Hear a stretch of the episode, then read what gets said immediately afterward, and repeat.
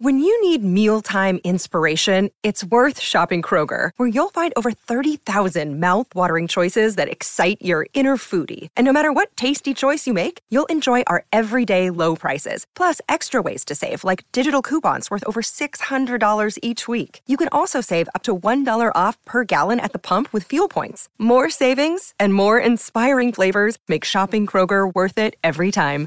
Kroger, fresh for everyone. Fuel restrictions apply. Hello and welcome to Dilly Ding Dilly Dong, the Leicester Mercury's Leicester City podcast. I'm James Sharp and with me is my colleague Jordan Blackwell and today we are discussing all things Claude Puel after the Frenchman was announced on Wednesday as the club's new manager, eight days after the uh, departure of Craig Shakespeare. The 56 year old former manager of Southampton is the new man in charge. Um, Jordan, first impressions on it, we heard a lot of names mentioned over the past week and a bit regarding Sam Allardyce, Chris Coleman, Ancelotti, Pellegrini, all these kind of names. They've gone with um, Claude Puel. What are your first general thoughts about the appointment, um, and did it come as a surprise to you? I think there was an initial surprise because he wasn't one of the names linked straight, uh, straight away. Um, I think there are a, a, group of names that get linked to every mm, vacant yeah. Premier League job, and he's not usually one of those. Uh, so we didn't really hear his name over the first few days. Um, having once his name did crop up, I, I, to be honest, I wasn't too surprised. I think he he fits the bill a little bit in terms of what the owners might look for. I think he's got a bit of a Ranieri vibe in that he's uh, a, you know he's polite. He's going to be polite with the media. Mm. Um, he's not going to give off a, a negative reputation. He's uh, he's a, an older, experienced manager, um, so he fits the bill in that sense. Um, he's perhaps not quite as uh, well established as the kind of manager Leicester probably would have liked, because obviously we heard about the likes of Ancelotti and Pellegrini. Um, obviously, they've probably got a bit more to their name. They've, they've, they've won more trophies, but um, he, he, do, he, does fit the bill in some sense, and I, I, can see why they've gone for him. So a, a, little bit surprised, I'd say. Yes, and if anyone wants to get in touch with us to give us your views on the appointment of Claude Puel, leave a comment in the box below, and we will pick up and read ones um, that we can get and can read out to you. Um, yeah, for, for myself, I think.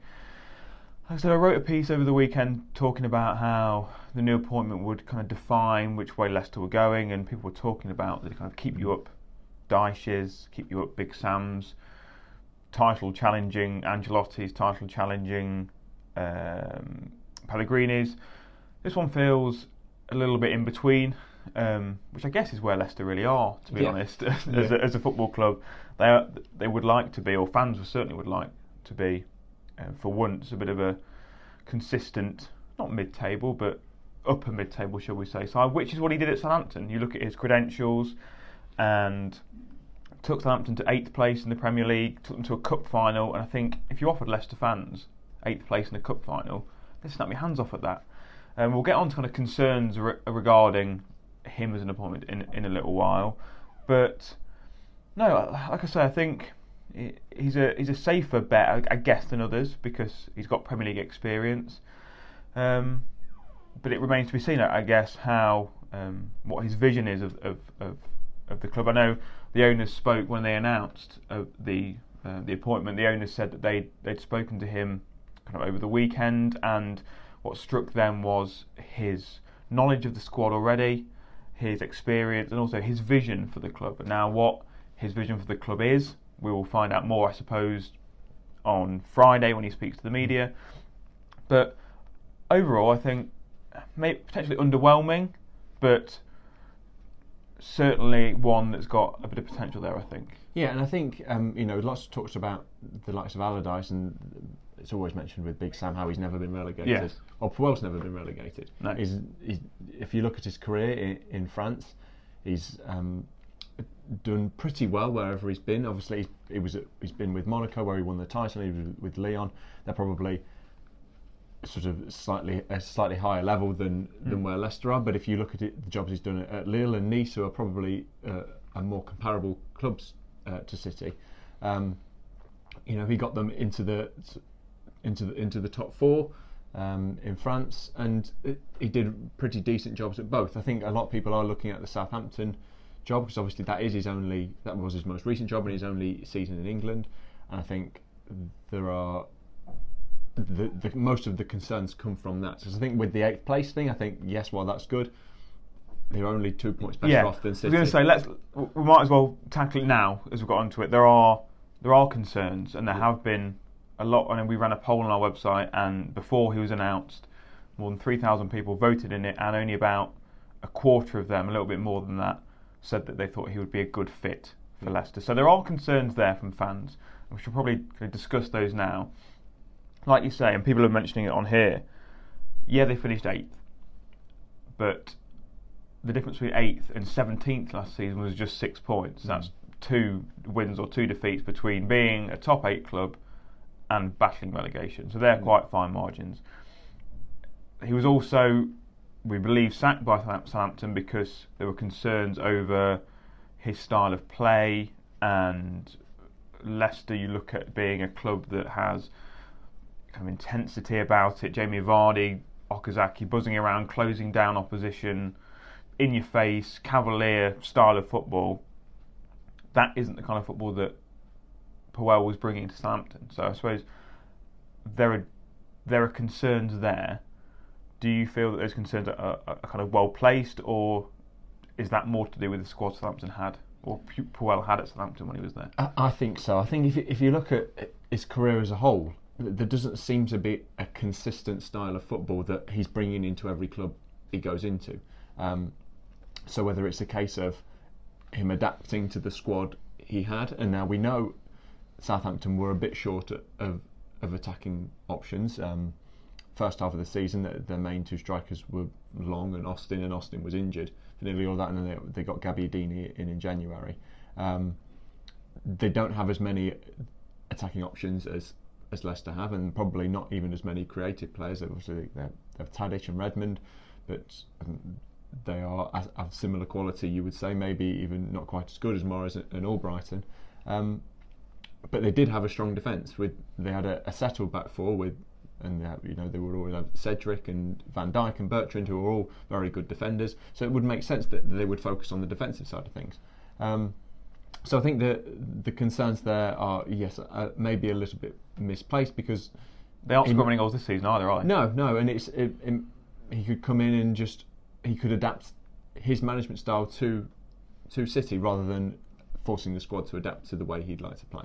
Uh, and I think that would probably be the best approach for him. Yes, I mean we'll we'll we'll see how he does that in due course.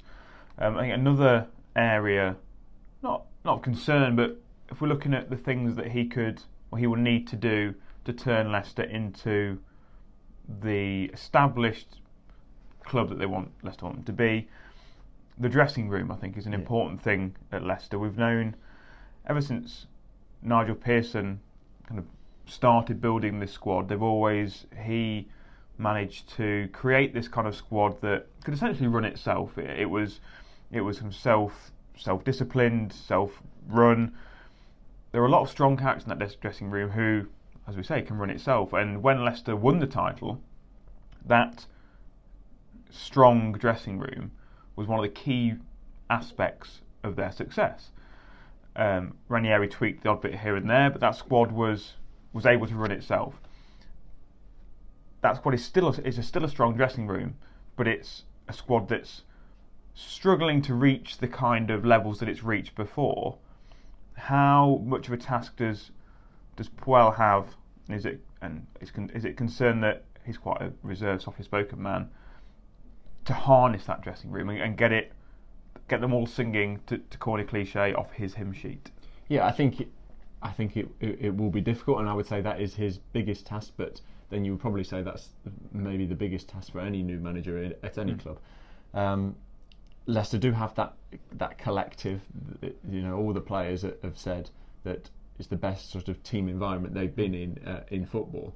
Um, so there's a there's a sense that it could be the players against the manager. But he, I think if as long as the players remain open-minded enough and Puel remains open-minded enough when adapting, I don't I don't think there'll be too many problems. I guess that's it, isn't it? It's the open-mindedness because I yeah. know we- we've had before all the clamour for playing, for changing of systems, changing of formations.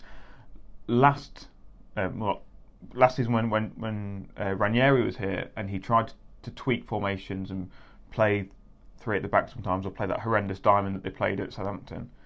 Um, he admitted that the Leicester players weren't happy with that. They wanted to play 4-4-2. They wanted, they were used to that system. Uh, that's how they wanted to play. And Shakespeare has also admitted the same when he talked about systems. He said that he took the players' thoughts into account when it when it comes to making these kind of decisions, which isn't necessarily revolutionary or concerning, but we've all, we've seen examples where here where the, where the players not res, not resist what the manager wants to do, but sometimes have a little bit of concern about it. If Puel wants to impart his vision onto this team, what we're saying is that the, the players would ha- will have to be open-minded with that to make it work. Yeah, and I think it it would only ever be a, a gradual process anyway. I think Puel was clearly uh, talented enough as a manager to know that he, he can't come in straight away and say, oh no, all of a sudden we're going to play a, a odd three at the back formation and with everyone playing different roles than that, to, that they're used to. Um, but I think Puel will also look at it and see the amount of players in the in the City squad and the um, the different options or the different roles that they can play in certain positions, that he'll think he has the ability to perhaps perhaps change it um, because there are enough players there to, to do certain uh, to, to play differently. Um, so I think I think he'll he should be fine on that front, um, but I think it, it it is one of the things that needs to be we need to be patient about. I think the, the sort of the squad adjusting to him and him adjusting to the squad. Even though he is a relatively new addition to the not squad but well squad and staff, how important is it? And I know my views on this. How important is it that Michael Appleton remained in his position as assistant manager? Um, I think it's um, crucial. Mm. Um, um, in, in short, I think it worked. the The transition from Pearson to Ranieri worked because they had Shakespeare there as a constant, um, and obviously Shakespeare had been at the club for a long time when when Ranieri came, so there was a, a big connection between him and the squad. Now Appleton's only been there a few months, but I imagine, um, and it seems that way that the, the the squad will have warmed to him. Um, I think it will have helped them warm to him further that he won those two Yeah. games um, against Swansea and Leeds. Uh, I think he's clearly knowledgeable and talented, and I think he's a he's a great person to have in the setup. Um, that he will be able to help sort of bridge the gap if there are any gaps between the squad and uh, Puel. Then I think um, I think that will, that will be a massive help. Yeah, so as far as we're aware, the role of Appleton was something that was discussed a lot when it came to Puel's appointment. Leicester were keen, as far as we're aware, for Appleton to, to remain in his position. Appleton made it abundantly clear every time he was asked in his press conferences about taking the, the proper manager's job, he said, No, I don't want that. I want to honour my contract as assistant manager. We saw when Claudio Ranieri came in, the fact that Shakespeare was there, that go between between him and the, and the and the squad was was crucial. There were some concerns that Puel would want to bring his own backroom staff in. We've heard today from uh, former Scotland player John Collins that Puel asked him if he would be assistant manager with him at Leicester. He turned that role down because he wanted to he wants to become a, a proper ma- full-time manager. Um, I know a few people were pointing this out on Twitter, saying, "Well, this this clearly shows that that, that the club didn't want Appleton there, or Puel didn't want Appleton there." That's not necessarily the case. When when when Ranieri came in, he brought his own backroom staff. He brought he brought Paolo Benetti and um, another science uh, uh, staff. Craig Shakespeare still remained there. Um, Steve Wolf still remained there when he was still here. So I don't think that necessarily says that Appleton wasn't going to be here. But I think it is key that he is here because he's impressed everyone since his, since his arrival, um, and I think it's, a, it's, a, it's an essential go between between the players. Um, looking at some of the comments already, um, I know a few people on here aren't overly kind of impressed or excited by uh, the appointment of Puel, and we've already admitted that it's it's not the most glamorous appointment. It's not the most exciting appointment. But as as Colin says in here, as, as long as he wins, no one really cares. I mean, we look back at we look back at Ranieri's appointment. He was he was certainly not an exciting appointment, having just been sacked by Greece. I remember at the time people, even us, looking at thinking, what's going on here? Yeah. We all know how that turned out. Even when Nigel Pearson returned for the second time, people weren't weren't jumping from the rooftops about it. But that was also a crucial crucial appointment for Leicester. The only really appointment that you'd say was exciting was Sven, and we kind of all know how that turned out. Um, so yeah, it, we admit that it's not the most uh, exciting of appointments. Um, there are some names out there: Carlo Ancelotti, Manuel Pellegrini. Had they been brought in, you think, yeah, they're, they're exciting, but as we say, we have to judge them on results. Yeah, and I think I think that, that's that's the way it always goes. I think it only takes a, few wins, um, and and the, the supporters uh, will start to warm to him. I think really that's probably what it comes down to. It, co- it comes down to the results. Um, although I think with there probably needs to be a, a consideration of the style of football as well. Because I think obviously a lot of the complaints or what we've seen from Southampton fans was, was that the the boring football reputation that uh, that he developed while at Southampton. Um, I think he probably needs to take that on board because I think Leicester and Southampton are probably fairly similar clubs in that just getting the results to survive. While that's that's okay, I think they probably want a little bit more than that and want to see some exciting football. Um, but yes, I think a, a few wins and uh, that 25% uh, ratio, I think that will start to, to go up a little bit more. Yeah, very much so. Um, with that in mind, then, hasn't got long to work with this squad. Just a, a couple of days training before Sunday. Can you see him making any changes? Um, no, I think the, the team uh, to play Everton will be heavily influenced by uh, Appleton.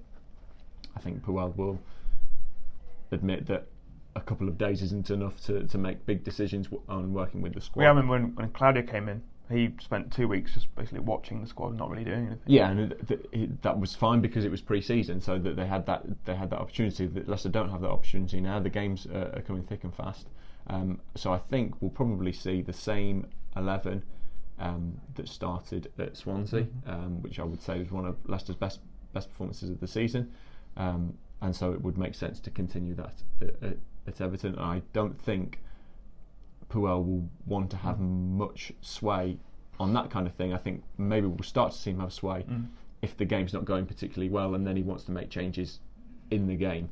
Um, but I think to start with, we'll see a, a similar lineup and a similar style of play. Yeah, I mean, mean, uh, with all this going on, we've almost kind of forgotten about the fact that Leicester are into the quarterfinals of the Carabao Cup. Yeah. So we can reflect on that slightly and also link it with Puel and say, did anyone impress you in that performance to get a shot against Everton? Um, I think Amartey uh, and Dragovic were probably the two. Um, I think Leicester's defence has done okay this season, um, but if, if you look at the goals conceded, it, it, it's not great compared to the rest of the league. Um, I think there's potential maybe to to, to change that. Um, but I feel like Leicester's back four with the, the, the usual back four Simpson, Morgan, Maguire, Fuchs works well because it, it works as a unit. Even though Amartey and Dragovic have impressed in their appearances, I think maybe swapping those in, I think it would you would probably. I mean, you certainly wouldn't drop Maguire, so you would have to be you would be swapping Dragovic in for in for Morgan, which seems unlikely. Um, obviously, Amartey would come in for Simpson. Maybe changing one of them might disrupt things. So I think there'll be a, a reluctance to, to disrupt that unit. Yeah. Um, Just when it's f- finally starting to click a little bit. Yes. Um, in terms of the attacking players, I think uh, I thought Demarai Gray played pretty well, and I think, but we already know he's he's challenging and pushing Mahrez and Albrighton, um, so that's not particularly surprising. In terms of the strikers, I don't think there was a, enough. I know Iheanacho and Slimani obviously they got a goal each. Both scored and they actually set a goal up as Yeah, well. but I still don't think there's enough there No. for them to replace Okazaki. No, I agree, especially with how well Okazaki played at, Yeah. um, at the weekend and how crucial Vardy is. I know he, he should have scored, but that aside, he still played well. Um, great option to have from the bench, Yeah. um, the likes of Slimani and Iheanacho, but I don't think starting wise, they, they have done enough. No, I, I, I don't think so. So I think we'll um we'll keep it steady. Maybe in, in a month's time we'll we'll change our minds. Um, but for the time being, I, I think we'll we'll see the same eleven. Yes, so do I. Um, and I think that probably brings us to the end of um, Dilly Ding Dilly Dong this week. We will have more from Claude Puel on Friday uh, when he speaks to the media for his first press conference as Leicester manager. And then on Sunday, we will see him take charge of his first game. And we will have all of the news from his press conference uh, on the Mirko website and on our social media channels. Um, and if you come back, and, and we'll keep you updated with what's going on. Um, but for now, I think we have to back Claude Puel and um, see where he takes Leicester City. So thank you for now.